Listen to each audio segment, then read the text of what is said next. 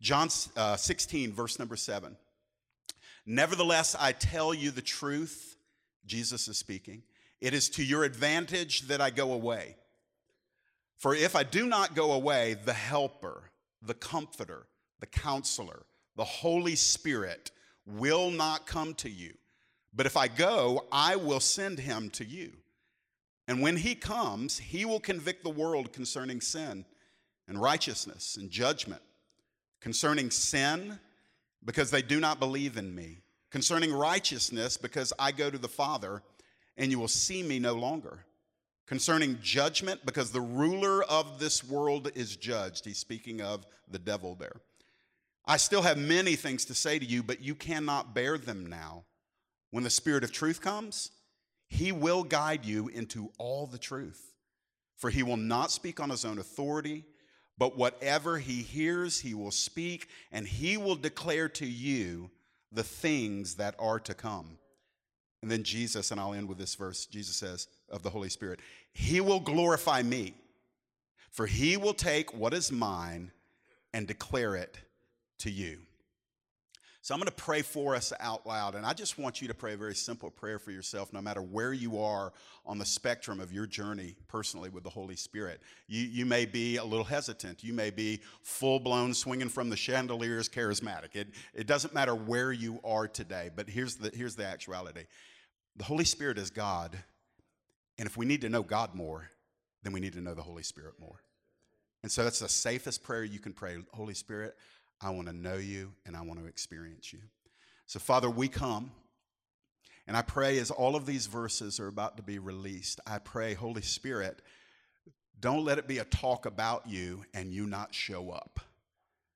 We need your touch. We want your presence. You are the spirit of wisdom and revelation. You are the one, according to the Son of God, who guides us into all truth, who makes known to us things that are to come. You are the one who convicts us of righteousness and sin and judgment to come. We want your work amidst us this morning.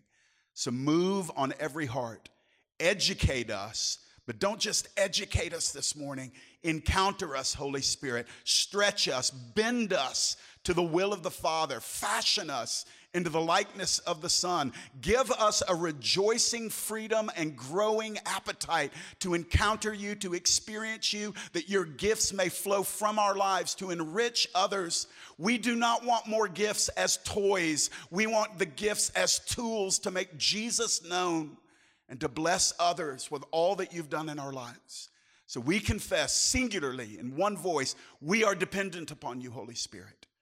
So stretch us this morning, wrap us around truth, and let us rejoice as we know you, God the Spirit, as God in us. In Jesus' name, amen.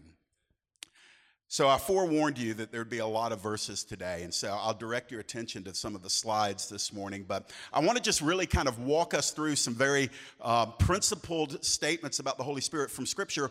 Who is he and what does he do? I don't have time to go into uh, trying to give an apologetic of the fact that the Holy Spirit is God. Let me just state this, and you can follow it up however you want. But the Holy Spirit is not a force sent from God, He's not a power of God. The Holy Spirit is not something that comes from God while not being God. The Holy Spirit is God. And to get very specific, listen, as much as we're comfortable with the language about Jesus living in our heart, I don't want to split a hair just for hair splitting sake, but I do want to be accurate. Jesus actually doesn't live in your heart. The Holy Spirit lives in you, the temple. So you are the temple of God. You are indwelt by the Spirit of God. Jesus is actually sitting on a throne in a body in heaven. That is where he is right now, and he will return to this earth. So when we think about the Holy Spirit, let's remember this. He's not a, a, you know a zap from heaven. He's not some cool thing that God sends down. It, the Holy Spirit must be reverenced, worshipped, adored, prayed to as God. And so we've got to correct our thinking. And what that does for me, it did this years ago. You got to remember where I came from. I was a fundamentalist Baptist who was very suspicious of any talk about the Holy Spirit because I had seen the way that some people had, in my opinion, abused who he was and abused what was taught about him. So I was suspicious, and my answer to that was, let's ignore him. We want to acknowledge him. Lord, uh, Holy Spirit, please attend our services. Just don't move and don't do anything. That was really the way I was. And I was just trained that way because I was focused on all of the abuses of the doctrine of the Holy Spirit. But what happened is I started reading in Scripture and I recognized He's God. Jesus is God, the Father is God, the Holy Spirit is God. How in the world can my attitude towards God be, please don't do anything? And so it started shifting my thinking and it liberated me not to be afraid of the Holy Spirit. By the way, this is a principle that I, I say every now and then, but it might be uh, good to repeat right now. You never judge the validity of a doctrine based on how some people abuse it. So every doctrine is abused somewhere by somebody. And if we're going to dismiss every doctrine that is abused, then we have no doctrine left. So, what do we do? We say, What does the Bible reveal about the person and the work of the Holy Spirit? And when we do that, we give ourselves to the truth, no matter who it might offend, no matter what it might do in our denominational sending ripples, no matter what, it, what the after effect or consequences are. We want to know what is true because Jesus operates in truth.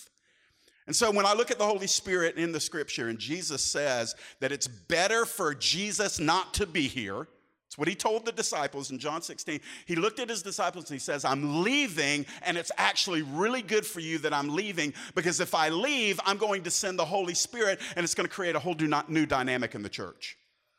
And so let's look at what this might mean. I'm going to give you a lot of stuff, so let's just begin here. Very quickly, his name is the Holy Spirit, so it behooves me to start with this reality that the Holy Spirit purifies us. The Holy Spirit purifies us. Let me give you four verses 1 Corinthians 6 11. Paul has detailed a lot of sinful history with people, and he says, Such were some of you. You used to live like this, Paul says, but you were washed, you were sanctified, you were justified in the name of the Lord Jesus Christ and by the Spirit of our God. So Jesus is the source of our positional purity. In other words, I stand before the Father right now today as pure as Jesus. And I don't feel that way. I can give you a long list of practical ways where I have violated that position of purity in my history. But when God looks at you as a Christian, he sees the purity of his son Jesus. Jesus' righteousness is imputed to you. Jesus is the source of your purity positionally, but the Holy Spirit is the agency of your purity. He sealed it for you. And it's not just your position, it's your practical purity. That's why Paul said, You used to live like this, but now because you have been saved and justified, it is through the washing. It is through the sanctifying. It is the justification that Jesus provided and the Holy Spirit sealed on you. That's why Paul could say in another place if you are in Christ, you're a brand new creation. The old things are passed away and all things are becoming new. Paul would write to a young pastor named Titus in Titus chapter 3, verses 4, 5, and 6. He said this When the goodness and the loving kindness of God our Savior appeared, he saved us, not because of works done by us in righteousness, but according to his own mercy. How did that occur? By the washing of regeneration and renewal of the Holy Spirit, whom he poured out on us richly through Jesus Christ our Savior. Again, it's a different way of saying the same thought that because the Holy Spirit came into the temple of your body, He brought a cleansing and a washing. It is sealed in heaven, and you are progressively experiencing it through sanctification here on earth. And so it's easy for me to say that all people that are born again are in some process of being purified. We are coming into full alignment with our position that is already secured in Christ. He secured us in righteousness when He gave His uh, life on the cross. His blood has cleansed us. We are justified. We are saved. We are um, pardoned and forgiven. But reality says this yeah, but what about the reality that I still struggle? I still sin sometimes. Well, here's the thing your attitude about your sin is completely different as a Christian than it was as an unbeliever. You don't enjoy your sin anymore. If you enjoy your sin, it's because you're not saved. If you sin and you're grieved, that's a great indication that the Holy Spirit lives inside of you. And He's saying, No, this streak on your life must be washed. And He washes you through His work and through the work of the Word of God. Romans 14 19. Paul was refereeing between Christians who were trying to make different rules for each other in the kingdom. That sport has not gone away. Uh, I'm telling you, it still exists today. And in Romans 14, Paul's refereeing between these two groups. He says, The kingdom of God is not a matter of eating and drinking. It's not what you can or can't eat or you can or you can't drink. He says, The kingdom of God is of righteousness. First thing he writes. and peace and joy in the Holy Spirit. Paul says, Y'all are focusing on the external issues. That's the nature of religion. Man's religion will go straight to what is happening on the outside. And Paul goes inward. He says, No, the evidence of a life that's being transformed by the Holy Spirit is that life will be righteous. And then will also be characterized by joy in the Holy Spirit and the peace of the Holy Spirit. So, again, why am I doing this? I'm emphasizing over and over again Friends, we have to be wise and we need to remain committed as, as, as the world gets more and more decadent, as the church gets more and more compromised. I want us to remember that the primary adjective that we know about the Holy Spirit is holy. Holy. Holiness is not legalism. Holiness is actually the expression of the nature of God through our lives. And so, if we are spirit filled, if we are Holy Spirit filled, if we are spirit directed and spirit led, the primary thing that will be coming off our lives is not one of the gifts of the Spirit primarily. There's a lot of people that can operate in the gifts of the Spirit that aren't operating in the holiness of the Spirit. That's why Paul rebuked the church at Corinth. They were flowing in gifts. He says, You come behind in no gift, but they weren't flowing in the fruit of the Spirit love and peace and joy and righteousness and so on. And so in Galatians 5:22, let me give you this before moving on and talking about the power from the Holy Spirit. It says the fruit of the Spirit is love, joy, peace, kindness, goodness, faithfulness, gentleness, self control. Let me pause there for a moment. They're going to leave the verse up on the screen. When we want to know if somebody's baptized in the Holy Spirit, can I encourage you, don't just check it off the list because they've had a supernatural experience with tongues. Don't just, don't, don't just rush there. I don't want to simply have a checklist off of an experience that I had so I can declare myself spirit baptized or spirit filled. If I want to know if I am walking filled with the spirit has less to do with tongues and more to do with Galatians 5:22. Love and joy and peace and patience and kindness and goodness and faithfulness and gentleness and self-control.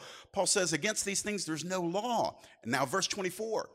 And those who belong to Jesus Christ have crucified the flesh with its passions and desires. And then he gives you a diagnostic in verse 25. If we live by the Spirit, if we're living in the Spirit, let us also walk by the Spirit. I love this because what Paul is saying is that when we are people that are walking in step with the Spirit, our lives are spirit filled, our lives are spirit led, then one of the results is this washing and cleansing and purifying and sanctifying will begin to characterize our lives. And God says, I want you to cooperate with that. So we're in a constant process of being crucified to the world and having our flesh crucified. Let me encourage some of you because Galatians 5 is very direct. And I remember I've read through this at times in a season where maybe I was struggling with something. And I'd read through that and I'm like, man, it says that my flesh is crucified and all of its longings and passions are crucified. And I'm thinking, I'm not experiencing that right now. There's parts of me that are alive and well that need to die. I want to encourage you, without enabling a lax attitude about sin or sanctification, I want to tell you crucifixion is not an immediate death. You know how people on the cross ultimately succumbed? Suffocation. The, the crucifixion was a instrument of torture created by primarily the Romans in order to inflict a long and prolonged death. And it would be awesome if you got saved and all, all of a sudden all of your propensity to sin was immediately killed and you never struggled with it again. But the reality is, is that you're carrying the cross as you're nailed to the cross and you're dying daily. And so, what Paul is saying here is we have entered in and should be growing in into a cooperation with the Holy Spirit whereby we are being made practically holy. So, no need to debate that. It's very clear in Scripture. And so, let's go on into the next one. We're talking about God the Spirit living in us, He's not only washing us, but He does empower us. And a lot of us, I, I love this. I love the reality that the Almighty God, creator of the world, lives inside of my body. That's, that's not symbolism, it's spiritual reality. That God the Spirit lives inside the body of every single believer. That means Abraham's God, Moses' God, David's God, Elijah's God, Isaiah's God, Peter's God. The God and Father of our Lord Jesus Christ dwells inside of the temple of my body right now. If you're saved right now, God lives in you. Everywhere you go, it's you and God. And so, wherever we are, He's not simply looking out over us, if we want to portray it that way. He, he's not just simply omnipresent. Friends, He is inhabiting you. He's not only with you, He's in you. And because of that, we have a power that is not limited by the normal laws of nature and physiology. Now, this may sound more like H.G. Wells to you than it does the Apostle Paul, but it's nonetheless true. What am I talking about? I'm talking about the spiritual life, the supernatural life. That literally the greater component of who you are is spiritual, not physical. It may be cliche, but you've probably heard it said that you are not a body that has a spirit, that you are, you are actually a spirit that is contained in a body. And your human spirit is becoming conformed by the Holy Spirit. So, what does it look like? Well, Jesus gives us these words in John chapter 6. Very simple. It is the spirit who gives life, the flesh is of no avail. When it comes to the kingdom, when it comes to our, our identity and our activity in the kingdom, as we are living lives that want to honor God and bless other people and we're denying ourselves, you can't do that in the flesh. Even your pretty flesh, even your proud flesh, even the, the, the super uh, maintained and impeccably manicured aspects of your flesh, even your disciplines, even your intentions, even your intelligence or your education, all of that stuff apart from the flesh, excuse me, apart from the Holy Spirit, produces nothing according to Jesus. Now, it'll impress me and it might impress you, but when Jesus looks at it, he says, I'm not impressed. Why? Well, Jeff, what you just did, that smells like flesh to me. That doesn't impress me. And so, what that does is it forces us out of a dependence upon our own power. It forces us beyond our own gifting, both natural and supernatural gifting. It forces us into a place of humility and decrease so that we may encounter the God of increase. John, in John chapter 3, Jesus was speaking to one of the most religious, moral, um, outwardly righteous people of his day. You know the man Nicodemus. And in John chapter 3, this is what Jesus said to Nicodemus That which is born of flesh is flesh, that which is born of the Spirit is spirit. And Nicodemus, don't marvel that I said to you, you've, you've got to be born again. Because Nicodemus didn't, he, he didn't understand the spiritual birth. And by the way, nobody really did up until that point. And what Jesus was saying to a man who was sincerely wanting to understand what he had been teaching, Jesus was saying, You're not going to get this through the abilities in your natural faculties. You're not going to be able to understand just with your intellect. You're not going to be able to perform just with your will. You have to recognize, Nicodemus, that you and all mankind stands in need of a rebirth. If you ever wonder why your leaders and others in this assembly speak negatively and use the word religion, um, in centuries ago, the word religion meant something very different. When we use it today, it's almost always in the negative because it defines man's religion, human religion man's concocted ways and ideas about how to properly relate to God. That's religion, and it's all flesh. And it may even appear outwardly to look like something holy, something good, something God honoring. But what Jesus does is he traces everything down to the heart. He, he, go, he burrows deep inside of us, even down to our very motivations and our soul and our spirit. And he says, I'm going to tell you that it has to be pure in the core for it to be spirit. Even outwardly obedient acts, if they're not done with the, uh, the motivation of honoring and glorifying with the, uh, the Lord and cooperating with the Holy Spirit, even those outwardly impressive, even successful uh, actions that get results, if they're not at the core from the Spirit, Jesus says they have no value. We, we need to think about that. The reason why I'm going to experience a lot of smoke at the judgment seat of Christ it's not because I've lived immorally since coming to Jesus. Um, that's not the issue. The reason why a lot of the stuff I've done for the Lord is going to be burnt up is because of this very thing. It was good looking stuff, but it was done in the flesh. And so when I think about that, I, am just going to tell you, I'm not trying to be humble. I'm just being real because you're going to have a lot of smoke at the judgment seat of Christ. I hope we don't have a ton, but go ahead and just humble yourself and say, it's going to be a smoky moment up there. Because Jesus says the fire is going to hit it and a lot of stuff's going to be burned up. And only what's done with the purity of heart in the spirit is going to pass that, that date that we have for evaluation there. So that's why we're serious about how we're living the Christian life. Um,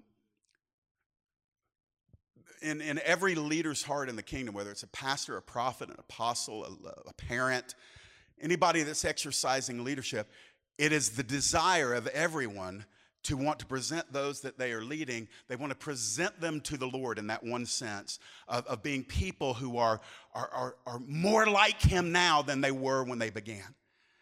And so without, I don't want to throw stones at the church, but I do, I, I do want to be honest with us.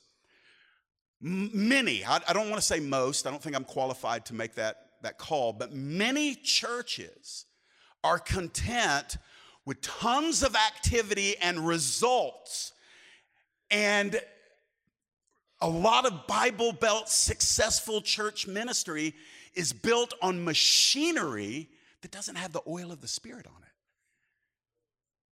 And so those gears get rusty, and you just got to put more manpower behind them to keep those wheels turning. And everything hinges upon one person or uh, several people making those wheels continue to spin. And what people aren't realizing is that's actually not what the Lord wants. He doesn't want your hustle.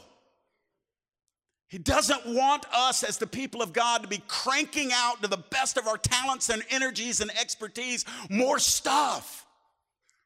Um, if you go to my house right now, I'm going to tell you there's a bowl of fruit that's been there for three years. Three years. You know what it is? It's wax fruit. Looks like fruit, shines like fruit, is as robust looking today, three years later, it was as the day we got it from Kirkland's. But I'm gonna tell you when you'll know it's not fruit, try to bite into it and get a taste. And what the Lord does is He tastes our fruit, and He says sometimes in love, this is, this is not spirit birthed fruit. He says, Church, you need my power. He's going to be developing you in this power from the Holy Spirit. And, and, and, listen, you have to slow down. You have to slow down and be intentional about operating in the power of the Holy Spirit. You, you, you, if you, and I, I, I hesitate to use metaphors because they all cheapen the work and the person of the Holy Spirit, but if you're going to get refueled, you have to slow down. I pulled into QT at 4:30 this morning. Do you know what I did before I filled up my tank? I put it in park. You know why? You can't put fuel in a car that is moving. And so when it comes to the, the life, the Christ life, the life of the Spirit, we have to slow down. We have to get into a place of intimacy with the Lord. And so when He does that, we encounter Him and we experience His power, not only for us, but through us. So He develops us. Look, look at what Paul wrote in uh, Romans 8 26. Very familiar verses. Likewise, the Spirit helps us in our weakness for we don't know what we ought to pray, but the Spirit Himself intercedes for us with groanings too deep for words. Why do I love this? Because right out of the gate, we're not told, pretend you're not weak. We're not told, be so strong that you never have to rely upon the Lord. It is assumed that Christians are weak. It is assumed that our flesh still doesn't produce anything good. It is assumed that we will hit the backside of our limitations and have nothing left to offer. And the Bible says the Spirit helps you right there. We spend so much time trying to be, appear, or remain strong. And when we do that, we cut ourselves off from the avenues by which God wants to impart His strength unto us. Everything in our culture is designed to keep you looking strong, feeling strong, appearing strong, um, believing you're enough. And it's antithetical to the Christian uh, truths that ultimately, to even be a Christian, you have to admit you have nothing to offer. And so Paul says in this other place in Galatians, speaking of that, we start off as um, bankrupt, broken, needy, and contrite. And then once we receive Christ, we think, okay, I, now I got this thing. Now I I'm going to go make something happen. Well, look at what Paul says in Galatians 3. He says to that kind of attitude, Are you so foolish? Having begun by the Spirit, are you now being perfected by the flesh? For all of my fellow type A high end achiever, you're wired that way. You and I need this verse over and over and over again. Because there's something about us that says, okay, yeah, the Lord got that ball rolling, but He got it rolling. I came in behind it, now I'm pushing. I'm just hitting it every now and then. All I got to do is keep pushing it, and what God started, I'll complete. I'm glad somebody's laughing because half the crowd's like, You've brought strange things to our ears today, Pastor. We all do it. We're not supposed to, and we need, we need to escape that. We need to retire from that kind of mindset because what Paul says is no, you began in the Spirit. Some of you are tongue talking, prophesying, water walking, miracle working, dreams and vision, wonder working Christians, and I applaud you in all of that. But I want to tell you, you still need the Holy Spirit more today than you did yesterday. We never graduate this class. And if anything I've experienced with the Lord in the past is training me to believe I don't need Him that much or more today, then I'm missing something. That's why we're never satisfied in yesterday's manifestation. We're never satisfied in that peak that we hit with the Holy Spirit back in 2005 or whenever it was. We know that as He is God, there is so much more of Him and His power is available to us. Listen, in the coming revival, there will be a release of Holy Spirit power through the church that will dwarf Pentecost. Some of y'all don't want to say amen to that, but I'm going to tell you read the Bible and look. Just go through the book of Revelation, read some of the prophecies about the end of the age. You'll see this climax of evil on the earth. You'll see the wrath of God coming down upon unbelieving planet Earth's population. And then you will see the church furiously moving forth in the power of the Spirit with signs and wonders and miracles. And I'm not content to read about that for that unknown date out there somewhere. I'm thinking the God that was on Sinai, on Pentecost, and the God that will be in the revelation and the establishing of the kingdom is the God who is today. I don't want to leave caught between who he was and who he's going to be. He is. He says, I am. And the church has got to get reacquainted with the power of God on that level. It's not just about believing it, it's about because we believe it, we can't bear to live beneath it. Jude chapter 20, excuse me, Jude verse 20. But you, beloved, build yourselves up in your most holy faith. Pray in the Holy Spirit. Um, if you want my opinion, yeah, I believe this is talking about praying in the Spirit, praying in tongues. I believe that. Paul talked about praying in tongues. A lot of people don't believe that. That's fine. If you don't believe it's praying in tongues, then please figure out what that means and do it. Seriously, I'm, I'm, not even trying to be sarcastic or badger you or anything. I'm just saying it's a command, so we can't look at it and say, well, I don't believe that's talking about tongues, therefore I don't have to think about it. It's a command. We are to pray in the Holy Spirit. Um, tongues makes no sense to the rational mind. It doesn't. Frankly, tongues, the gift of tongues is weird. it, it is illogical. It makes no sense to the rational mind. And it's because it's a holy supernatural um, enablement and gift that God releases that we can actually have no prideful part in. And it's just like the Lord to say, I'm gonna give you, I'm gonna tell you, you need something. It's gonna build you up. Notice the, the injunction is build yourself up. The imperative. Build yourself up in the faith, praying in the Holy Spirit.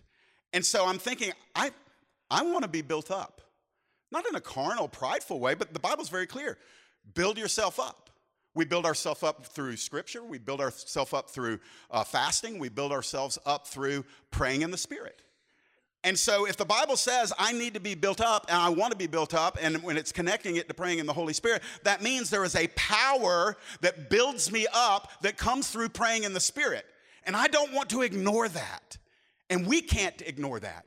There needs to be times, friends, and listen, if, if, if you are hungry for that enablement, that endowment, that gift, that experience of praying in the Spirit, call it prayer language, call it speaking in tongues, there's, it's a totally separate message. But what I'm saying is if you hunger for it, chances are you're going to experience it. I was reading my prayer journals on uh, Friday. I just came down and just felt like the Lord was calling me to some, some just some sequestered time with Him. And I assumed I would either read a book that I had downloaded or I was going to just read the Bible.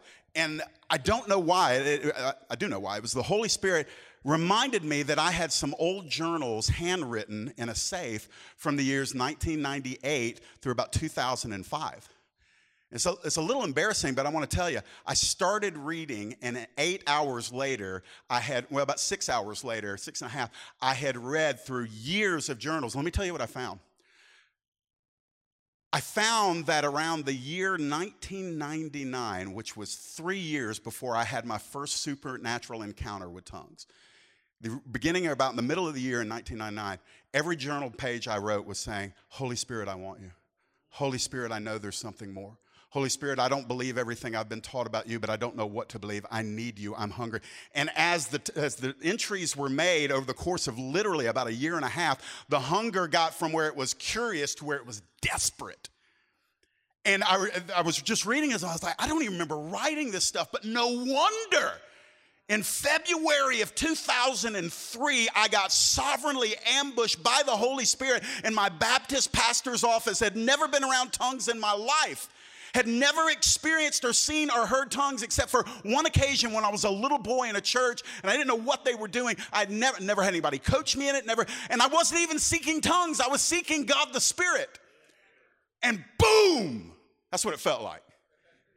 Boom. And when I read that stuff yesterday, I kept hearing the Lord say, Be it unto you according to your faith.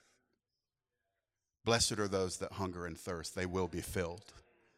So, friends, this is what I would say. Don't let it be somebody else's testimony. Safest prayer you can pray is, Lord, I don't know if Jeff's right. I don't know if all these charismatics are right. I don't know about any of this stuff. But if that's available and it brings me closer to you, I want whatever you've got. That's the safest prayer. So, going a little bit further, he energizes all ministry. When we're talking about power, talking about power in your own spiritual walk, building yourself up in the most holy faith, praying in the Spirit. We're talking about ministry power too. You need power whether you are engaged in vocational ministry or not, or even volunteer ministry. We need power to wake up on Monday. We need power to glorify God in our family. We need power to be able to walk into a job we may not like and to be able to be the light that Jesus has called us to be. We need power. If you don't think you need the power of God, it's because you're not living out the assignment He's given you. Anybody can complete their own assignment in their own power, but nobody can complete God's assignment in their own power. And so, look at this. Here we go. Very familiar verse, Acts 1 8. You will receive, say the word, power when the Holy Spirit has come upon you. You will be my witnesses in Jerusalem and Judea and Samaria and to the end of the earth. So, Jesus, in the inception, before the church was officially baptized at Pentecost, he says, This is what's going to happen. I want you to go and wait in Jerusalem. There's going to be power from on high. You'll know it when it comes. He didn't describe it, he just said, Stay in Jerusalem until you're endued with power on high. Didn't tell them precisely what to look for. It's almost as if he's saying, You'll know it when it happens. And they did. Because the Holy Spirit came in like a rushing mighty wind with tongues of fire and flame and sound and noise. Every sensory that's in a sense that's within the human was affected at Pentecost, and the Holy Spirit came with power, and immediately they began to witness. They were evangelizing, the church was exploding, people were getting saved, people were getting baptized. None of that happened until the power of the Holy Spirit hit them. The baptism of the Holy Spirit is not primarily so you can speak in tongues. I am for tongues. Please don't leave here saying Jeff was kind of downgraded. No, what I'm saying is it's, it's way too premature of a place for you to get off the train. Don't just get tongues and say, woo, now I'm one of them. I got my badge. I'm in the club. Come on. Tongues is the evidence that something has happened, but it's not the end, it's not the destination. And the baptism of the Holy Spirit is supposed to be attached to power.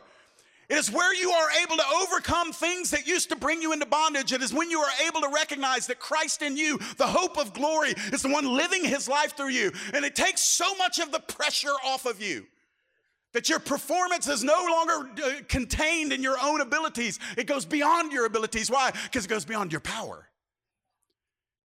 And so all of this great work in ministry began the day of Pentecost. Jesus told them in Acts 1 it would happen. In Acts 2, it did happen. Paul said this in 1 Thessalonians 1 5. Our gospel came not to you and only in word, but also in power and in the Holy Spirit with full conviction. I love Bible. I love, I love, I love, I love, I love, I love, I love my Bible. I love the Word of God. But I mourn over many years in my Christian pilgrimage where it was all that I had. I used to boast in the pulpit. All I need is me, my God, and the Word of God. I used to just boast that because it sounds really spiritual. But, friends, do you know how many people have the Word of God but don't have the power of God? We need the Paul said, I didn't come to you only in word. You never hear Paul said, All I need is the scriptures. Paul loved the scriptures. It never took away from the, the reality that Paul loved the scriptures and was the human architect of much of the New Testament. But Paul said, I didn't come with just my Bible lessons. I came to you in the power of the Holy Spirit, and I was fully convinced with full conviction. See, friends, some of you are going to get ushered this year. Let me give this a little prophetic deposit. Some of you believe you're not a cessationist. You believe in the availability of the gifts, but you're not pressing in for them. You've theologically crossed the line. You say, Yeah, I think the gifts are available, and if God wants to give them to me, He will when He's ready. And again, that sounds spiritual. But, friends, I, am going to tell you, much of the Christian life is connected to what you want.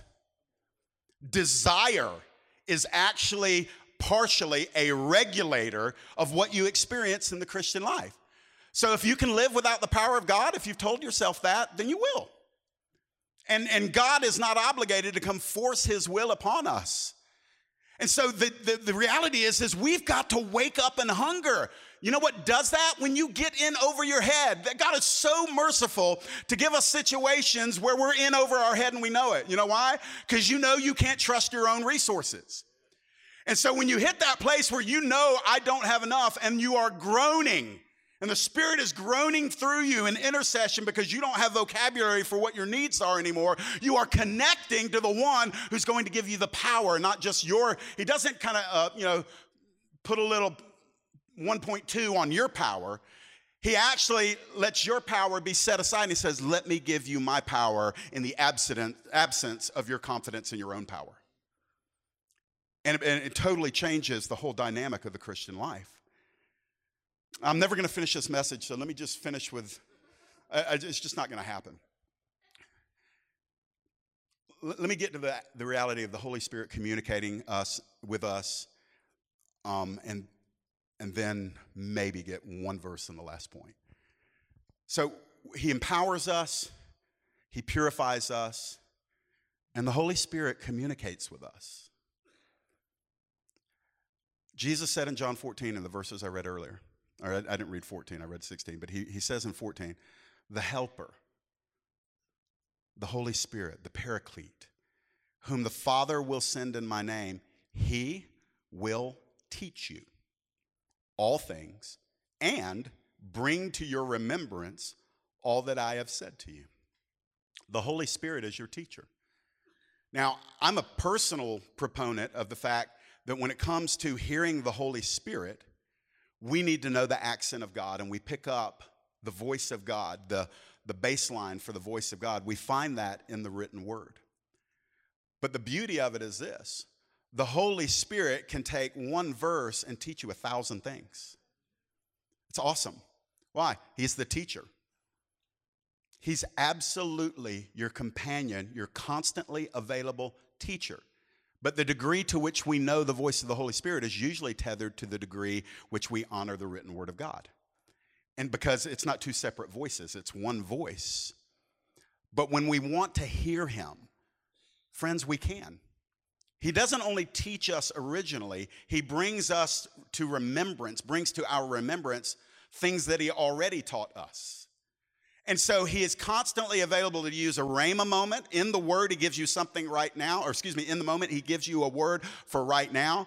But he's also an amazing retriever, and he'll go back and get something that he put in you years ago that you haven't thought about in years, and he'll bring it to the forefront of your thinking as if he's speaking it to you in that very moment for the first time. That's why we pray for the spirit of wisdom and revelation. We ask the Lord to be able to reveal things to us, to impart things to us. Matter of fact, John 16, this is what Jesus said in the verses I read. When the Spirit of truth comes, He will guide you into all the truth. That's why you should always be a truth seeker. Why? Because you have a constant guide, and that guide is God. He will not speak on his own authority, but whatever he hears, he will speak, and he will declare to you the things that are to come that prophetic spirit. That's the, the Holy Spirit is actually interested in us in understanding the end times. It's actually important to him.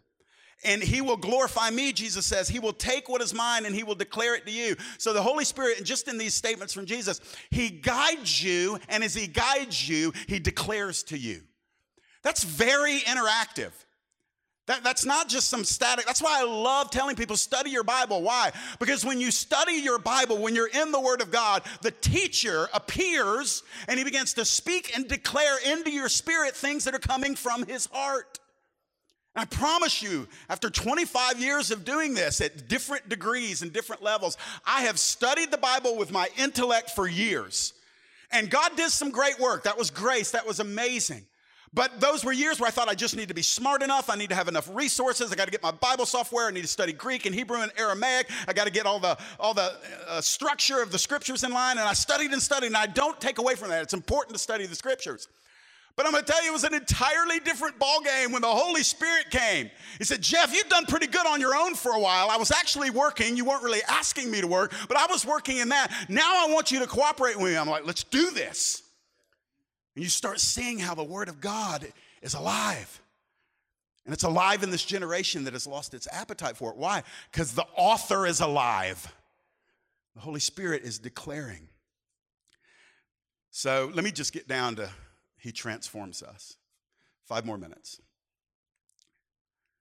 The Holy Spirit transforms us. Nobody's there yet, okay? Pressure's off. Hunger's on, pressure's off. Don't turn your hunger off. But don't live with this idea that the pressure is on you. Man, I got to leave here. I'm so far behind, man. Holy Spirit's supposed to have been doing this and this and this. I've wasted all these years. I just got, uh, you just got in the flesh. You just took a spiritual principle and, and now you're, you're giving into the fleshly potential to, to try to make it happen. No, no, no, no. It's about surrender, constant surrender.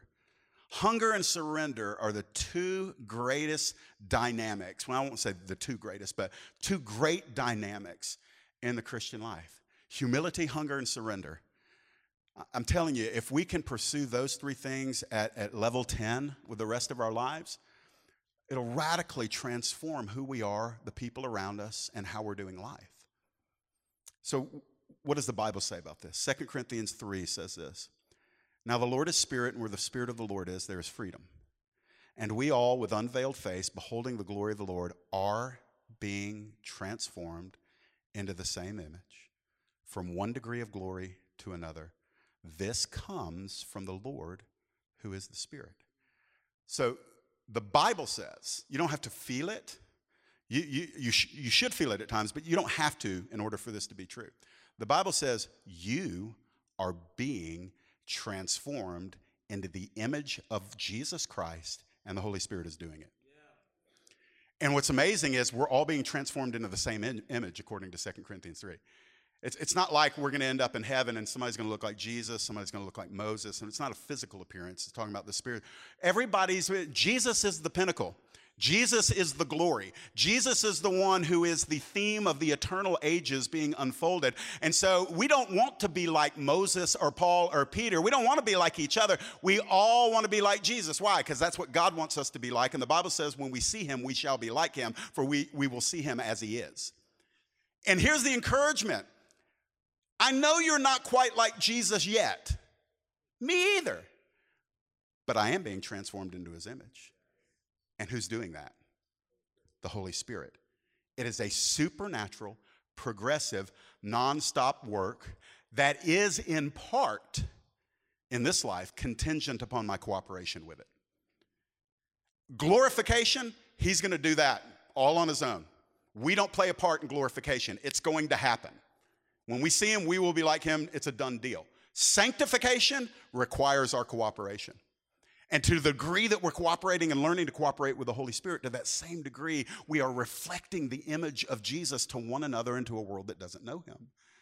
Ephesians 3:16 talks about the Holy Spirit releasing his power within us that according to the riches of Christ's glory that he may grant you to be strengthened with power through his spirit in your inner being. So again, I'm just highlighting there that the transformative process, the transformational process that God is working in all of our lives is internal. What religion does is it tries to go from the outside in. Religion says if I can just master these formulas, these rules, these laws, these standards, if I can just try to crush this tendency in me and keep it pinned down all of my four score and five years, if I can just keep that thing pinned down, no, no, no, no. You're managing your flesh, and that's always catastrophic. The flesh has got to die, and what happens is the new life comes from the inside out, not the outside in. And then finally, and I'll just finish here the Holy Spirit reframes us from fear to confidence. And not a Dr. Phil confidence. That's not what I'm talking about. I like Dr. Phil. No, no, I'm not throwing stones at him. That's not the confidence we're aiming for. He reframes us from fear to confidence. May the God of hope fill you with all joy, fill you with peace in believing, so that by the power of the Holy Spirit, you may abound in hope.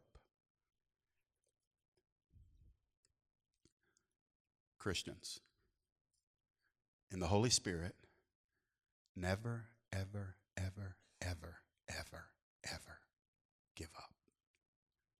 Never give up. You are destined as one who is appointed to hope.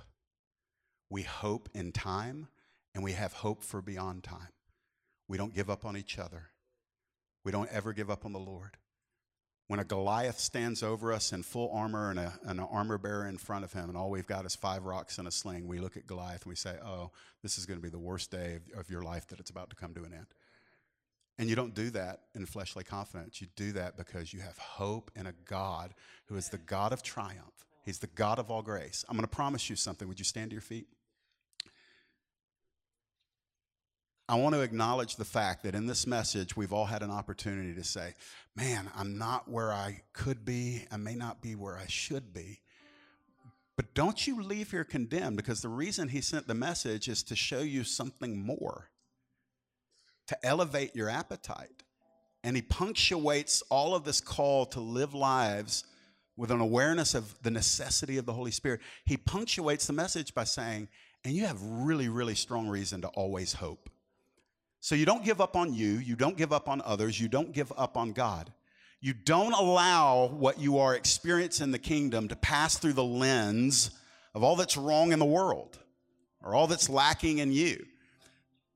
Sometimes we just have to press into the presence of the Lord and say, Lord, all I got today is a big blob of me.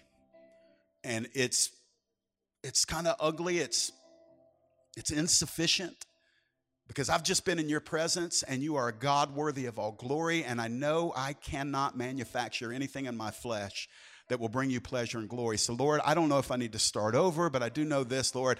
I don't want to do this thing in my own power anymore. And, Holy Spirit, I need you, I need you, I need you, I need you. And so, Father, for those whose heart resonates in hunger today, help us to escape the snafu of doctrinal debates about the Holy Spirit and just plunge us headlong into a, a, a, thirsting and a hunger for Him. Holy Spirit, we worship you and adore you. You are God Almighty. You live in us. We want to learn you and know you and love you. We want to cooperate with you. We want your power. We want your gifts. We want a crucifixion of our flesh that serves as an impostor to what you offer. We welcome you in our lives as individuals. And I say, Lord, Holy Spirit, you are welcome in this spiritual family. We want you and we want an increase of your presence. Do with us as you have ordained. You're worthy of our obedience, our trust, and our hope. In Jesus' name, amen.